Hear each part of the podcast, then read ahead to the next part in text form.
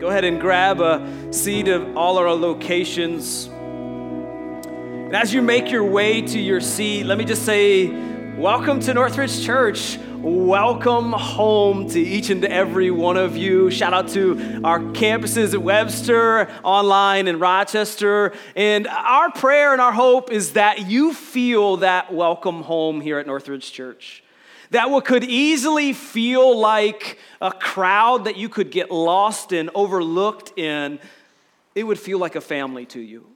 And our hope at Northridge Church that as you experience it, this could be a place you could belong, uh, where you can make relationships and friendships, uh, a place where you can learn and grow in who Jesus is and what he accomplished for us, with the ultimate goal that we together on this journey of life would become more like Christ, that we would be sanctified through his word and his ways. And so we are honored to have you here this Mother's Day. Thanks for joining us and welcome to Northridge Church. And today I'm going to share with you something that probably the majority of you don't know about me. I am blind in one eye. You see, I found out about it about 10 years ago. And so, if, if, if I were to just do this, if I were to take my right hand and I were to cover my right eye, let me tell you, you guys look fantastic. I can see everybody from the front to the back. Hey, I can see so good. I can see out the Webster and all that. You guys look awesome. It's great. Now, if I were to switch hands and I were to cover my left eye, I have no clue who's in the front row. I can't read any words on that screen or that screen or anywhere. I can't make out a single face. And I know what some of you are thinking. Who lets Drew get behind the wheel of his car? Like, how is this guy allowed to drive? What's fascinating is when I open both of my eyes, I see clear. I see wonderful. The only kind of ramification of being blind in, in, my right eye is on my peripheral of my right side, there's things that happen that I don't always catch until they come around the corner of my face. And so there, there are things that I am blind to on my right side. And it impacts my life. But here's what I would suggest. Although not everybody else is probably blind in, in one eye, I would suggest spiritually we are all blind to certain things in our life. There are things that, that we have just accepted into our life, things that we don't even see anymore, that, that, that live in, in rebellion to God's ways and God's best for our life. We are spiritually blind. And over the next six weeks, we're going to talk about some of the things that we as Christians, as Christ followers, have become blind to in this series we're starting this morning called Subtle Sins of Society. And so, before we dive too far into this series, I think it's really important for us to understand that word. You see, we use this word all the time in church gatherings. It's a small word, but it's potent. It's the word sin. What is sin? Well, if you study the original language, the, the Hebrew word for sin is chet or cheta, and it simply means to miss the mark, to miss the bullseye. And so we, the Bible would define sin this way that sin is any thought, feeling, words, or actions that miss the will of God. So when I choose to sin, I'm doing it through my feelings or my thoughts or my words or my actions. And, and what I'm doing is I am choosing my way over God's way. When I sin, I am going against God's way, rebelling against his way for the sake of my way. And I love how John Piper puts it. He says this He says, Sinning is any feeling or thought or speech or action that comes from a heart that does not treasure God over all other things. And at the bottom of sin, the root of all sinning is such a heart. A heart that prefers anything above God, a heart that does not treasure God over all other persons and all other things. And so when we sin, we rebel against God's way. Now, there's good news and there's bad news. The good news is the Bible teaches in Romans 3:23 that all have sinned and fallen short of the glory of God. And so the good news is, is we are all in this struggle together. We are all sinners. The bad news is we are all in this struggle together. Right? We all relate to the topics I'm going to talk about. We all struggle with them. And so no one can kind of like check out and be like, yeah, I got this one down. Because these are all things that we often become blind to. So it's important to know what sin is. It's also important to know where sin leads.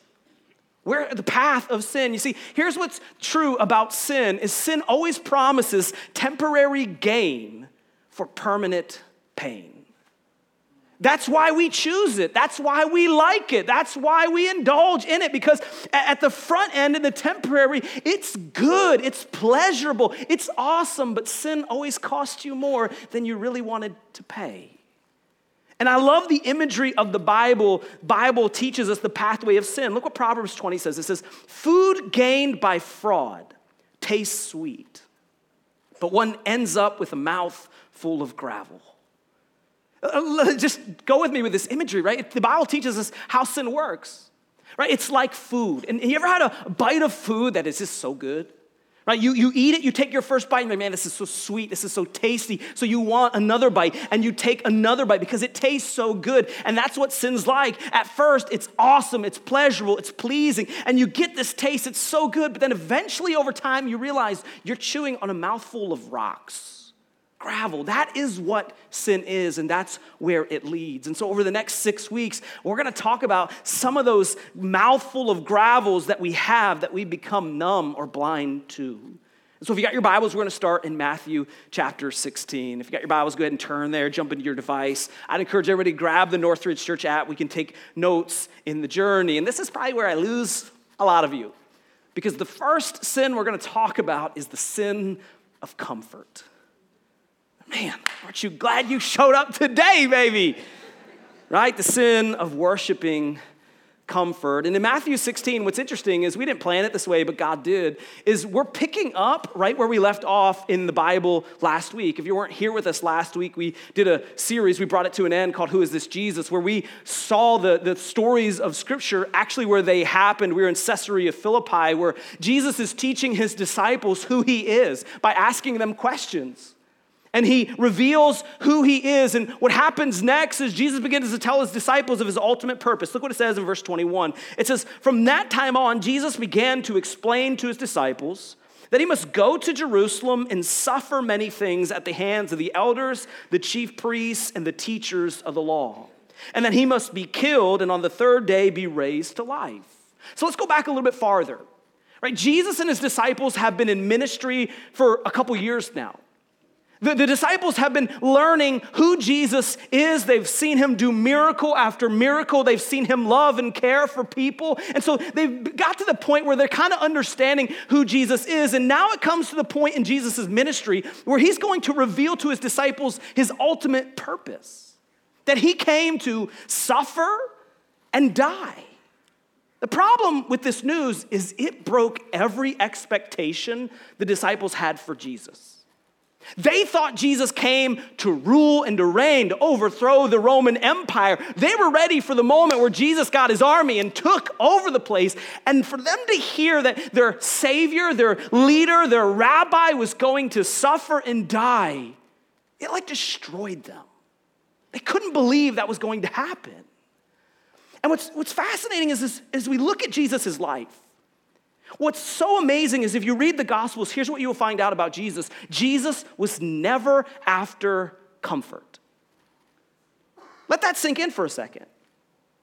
Jesus never chased after his own comfort. And I don't know if that's convicting to you, but it's convicting to me because a lot of my life I spend trying to be comfortable, making my kids' life comfortable. And yet, Jesus, our example, who paved the way for us, the, the way we're supposed to follow, never really gave comfort a priority at all. In fact, he looks at his disciples and he's like, I actually came to suffer and, and die. And his disciples didn't like that message. They didn't like that news. In fact, we know this because look how one of them responds. His name was Peter. It says, Peter took him, Jesus, aside and began to rebuke him. Never, Lord, he said, this shall never happen to you. Now, let's just pause here. This is great advice. Never rebuke God, never works out in your favor. It's never good for you. I don't know what Peter was thinking. I really don't know what, Pete, what got in Peter's mind. Like just earlier, he got it right, right? Like he said, You're the Son of the living God, the Messiah. He knew who Jesus was, and yet he's telling him, No, you can't do this. And look how Jesus responds. It says, Jesus turned to Peter and said, Get behind me, Satan. You're a stumbling block to me. You do not have in mind the concerns of God, but merely human concerns. Like, ouch. Poor Peter. Jesus looks at him, he's like, You're the devil. Coming from God, that, that's kind of a big deal. Like, you're getting in my way, Peter. You're a stumbling block to me. All you think about right now is human concerns. I'm thinking about God things. And the truth is, is Peter didn't get it. The disciples didn't understand. And here Jesus, or here Peter is fighting against Jesus for what? Some would say, well, he's fighting for his friend's comfort. Wrong. Peter is fighting for his comfort. Because you know what's uncomfortable to Peter? A world where his Savior would die. You know what was uncomfortable for Peter? Imagining that his leader, his rabbi, that he thought would rule and reign, would suffer and die. That wasn't comfortable for, for Peter, so he's fighting Jesus' plans. And don't miss this Peter is actually fighting against the salvation of humanity.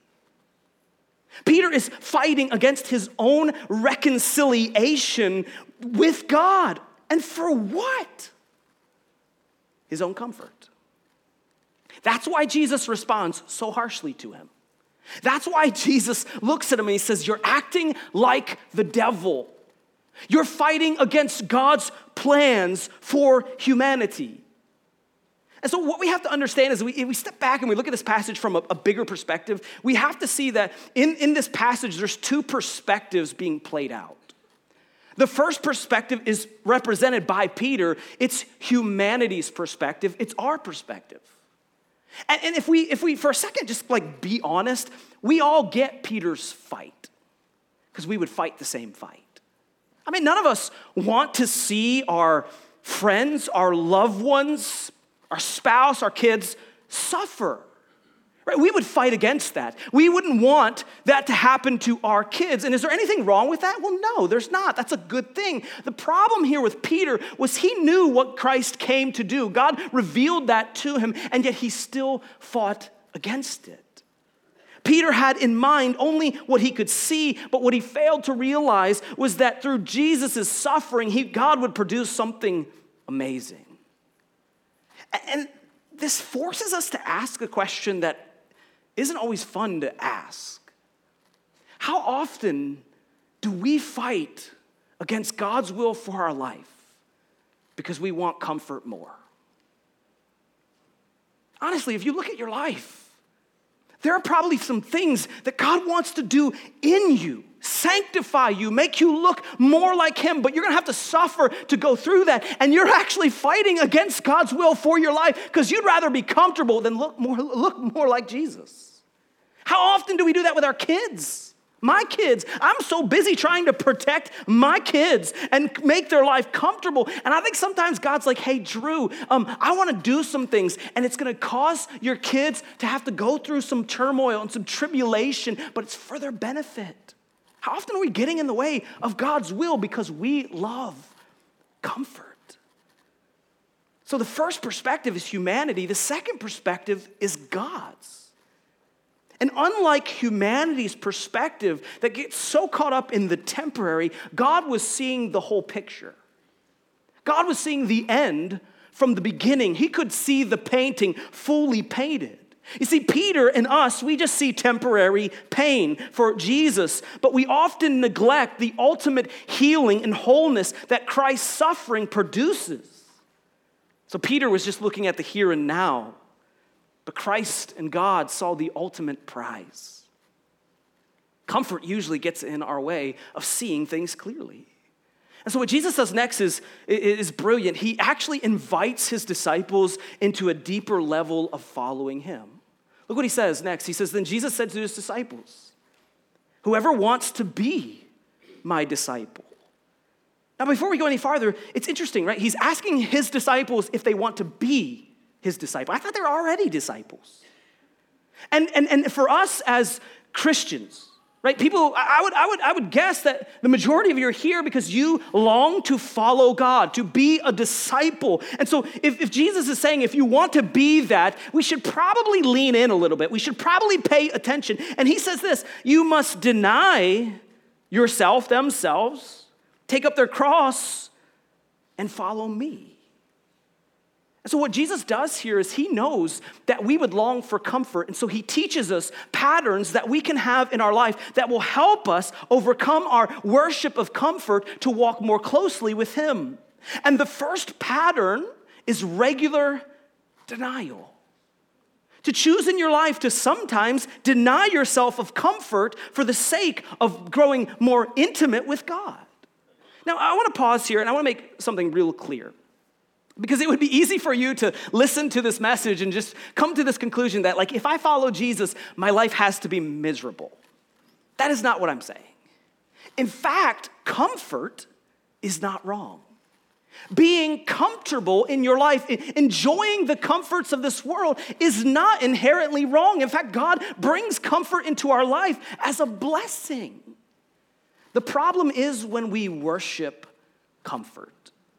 The problem is, is when we make comfort an idol and we're not willing to let go of that comfort to follow Jesus more fully. When that happens, we worship it. We can't let it go and we worship it instead of God.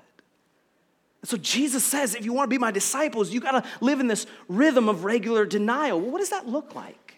What does it look like to regularly deny yourselves? I would suggest today we don't have to look any farther than the people we want to honor is our moms. How often did you see your mom deny things that she want for the sake of her kids?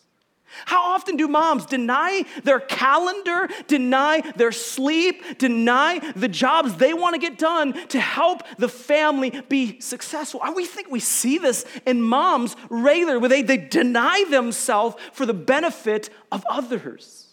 And that's what Jesus is talking about to let go of your comfort for the sake of serving somebody else. What does this look like beyond that? Well, sometimes it's saying no to the job that pays more because you know it's going to take you away from your family more. Sometimes it's, it's giving back 10% of your income back to God in His kingdom. Sometimes it's saying no to food that you know is unhealthy for you. Sometimes it's, it's choosing to bite your tongue when someone says something snarky to you. Sometimes it's, it's giving up your time to serve your neighbor. It's putting your kids, your spouse, your community group, your neighbors in front of yourself. It's saying no to your Netflix show to read the Bible more. It's giving something up to fast and pray. It's being in the foster care system to love somebody else's child. You see, see, the list goes on and on of ways that we can deny ourselves to walk more closely with God. And so the first pattern he introduces is regular denial. The second one is embrace purposeful suffering. To actually embrace suffering, like, I get it, this is not popular, right? Who wants to go on I want.info? Hey, I'm signing up to suffer, Drew. Sounds awesome. But what's amazing is that's what God sometimes calls us to, is to know that suffering actually produces the right things in our life. And here's what's crazy when, when, when it comes to comfort and suffering, we love comfort, we don't like to suffer. But what's crazy is suffering often produces the things in our life we wish comfort did. Suffering is actually the most sanctifying thing that God uses in our lives. Okay, let's be honest. Christians, when we get comfortable, what usually happens? We become complacent. When we get comfortable, Christians, what usually happens? We become apathetic. Christians, what happens when we get comfortable? We often think, God, I got this, don't need you. But Christians, what happens when we suffer?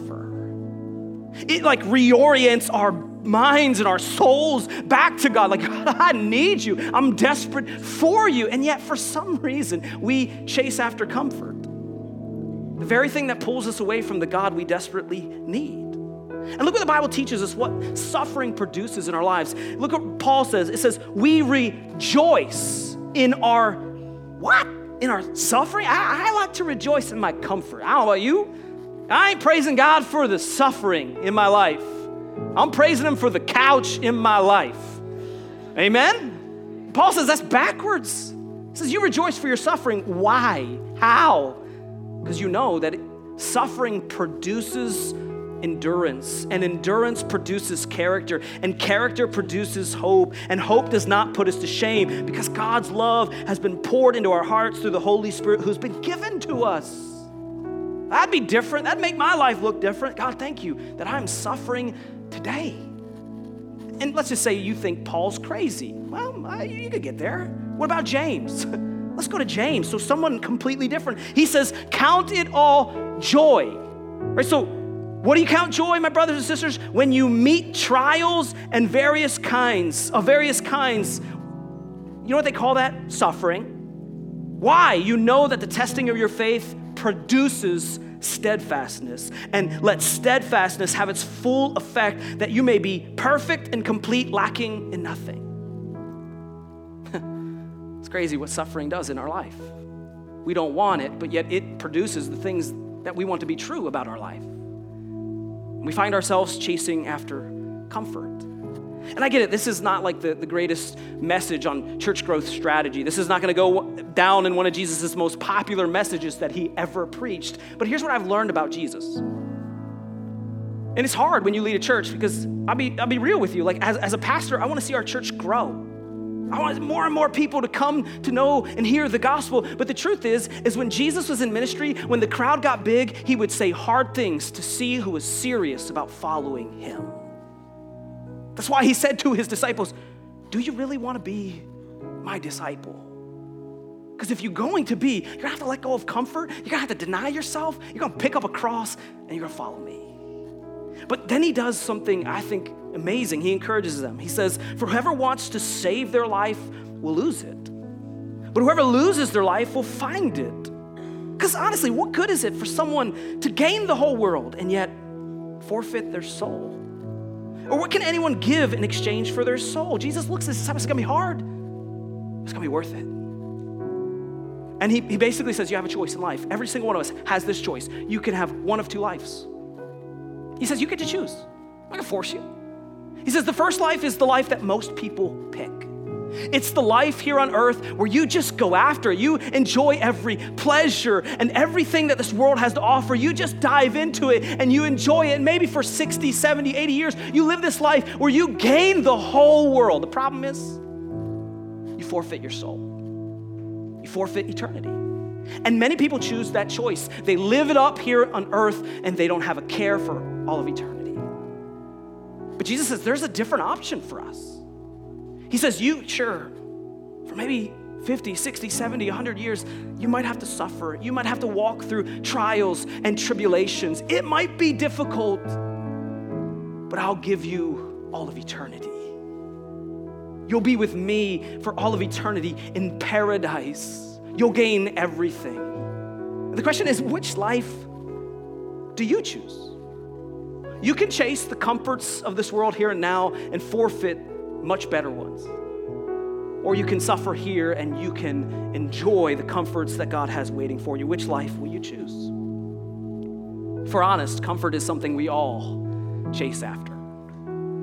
It's something we all love. This is a battle every day for us. So, our band, to digest this message, is going to come up and sing a song, and I encourage you to just take in the words. You remain seated. And let this be a prayer of your heart God, deliver me from this endless pursuit my own comfort. So I'll leave you with this quote from Jim Elliot.